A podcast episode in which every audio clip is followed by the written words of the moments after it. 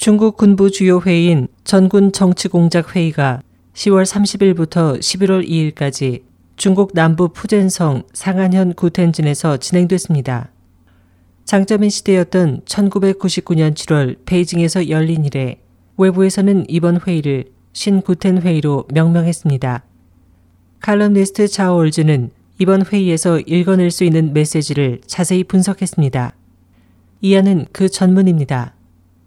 84년 전인 1929년 12월 28일에서 29일 같은 지역에서 군부 주요 회의인 제9회 전군 당대표 대회가 열렸고 이 회의에서 마오쩌둥은 주도와의 권력 투쟁에서 승리해 군사 주도권을 장악할 수 있었는데 당시 회의는 주도와 마오쩌둥과의 싸움을 해결하기 위한 것이었다. 중국 관영 언론에 따르면 이번 신구텐 회의는 시진핑 중앙군사위 주석의 제안으로 개최되어 각급 군 간부와 대표 420여 명이 참가했고 시 주석은 지난달 31일 이 회의에서 담화를 발표했다. 신구텐 회의에서는 다음의 세 가지 주요 메시지를 보완할 수 있다. 첫 번째, 중국 공산당 정권 내부의 시진핑과 장점인 싸움은 매우 치열하다. 군 주도권을 놓고 다투는 시진핑 진영과 장점인 파의 싸움이 격렬한 가운데 시 주석은 이 회의를 통해 전체 군 통제권을 장악하려 하고 있다. 군을 좌우지했던 장점인 파에 선전포고하는 것으로 봐도 좋다. 두 번째, 시 주석은 옛 보금자리인 푸젠성을 매우 중시하고 있다. 지난 17년간 시 주석은 푸젠 성장 외에도 샤먼시와 푸저우시 등 푸젠성 주요 도시에서 시장을 역임했고 푸젠성 군부와 친밀한 관계를 쌓았다.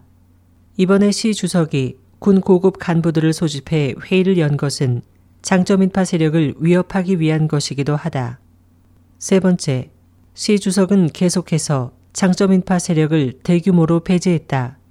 기소 심사에 들어간 전군 서열 2위이자 장점인 전 주석의 측근인 쉬차이 허우에 대해 시 주석은 이번 담화에서 특히 중시하며 엄숙하게 받아들이도록 강조하고 교훈을 깊게 반성하고 영향을 철저하게 없앤다는 경문을 날렸다.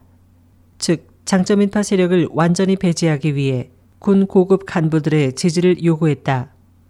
2013년 6월 중국 언론 보도에 따르면 장점인파의 젊은 후계자였던 보시라이 전 충칭시 서기를 눌렀을 때 시 주석은 거의 정식 무대에 나오지 않았다. 현재 시 주석에게 있어 장전 주석이나 그 오른팔인 정칭웅 전 국가부주석을 잡는 것은 난제가 아니다. 그 둘은 이미 가택연금 상태에 놓였다. 굳이 말하면 장점인파의 현역 고관이자 중공중앙정치국 상무위원인 장더장과 류인산, 장가오리 등에 대한 처리를 경우에 따라서는 시 주석이 직접 나설 것이다. 장점인파 세력을 제거하려면 또 다른 위험이 도사리고 있어 실패했을 경우 장점인파는 지배하에 두고 있는 군 세력을 모아 반란을 일으킬 수 있다는 것이다. 이 같은 상황이 발생했을 때 중대 결단을 내리기 위해 시 주석은 푸젠성의 힘을 빌려야 하기 때문에 자신의 신복에게 의지할 것이다. 84년 전 주도와 마오의 싸움은 화해할 수 있었지만 지금의 시진핑과 장점인의 싸움은 그럴 가능성이 없다. 만약 시 주석이 일정한 기간 내 장점인파 세력을 근절하기 위한 방안을 세우지 않으면 상대는 머지않아 틈을 타 반격해 한꺼번에 시 주석을 격침시킬 것이다. 확실히 목숨을 건 싸움이다. 홍콩의 민주화 시위를 유발한 장점인파는 무력 탄압으로 시진핑 지도부에 대한 국제적인 비판을 고조시켜 그를 실각시키려 계획했다. 이 알려지지 않은 내막은 양자의 싸움의 치열함을 더 입증했다. 후진타오 전 중국 주석으로부터 이어받은 권력으로 쉬차이 허우와 저우융캉을 손에 넣을 수 있었던 시 주석은 장점인과 정층웅, 장더장, 그리고 류인산과 장가오리를 배제하기 위한 스스로의 역량을 시험대에 올려놓았다. SOH 희망지성 곽재현입니다.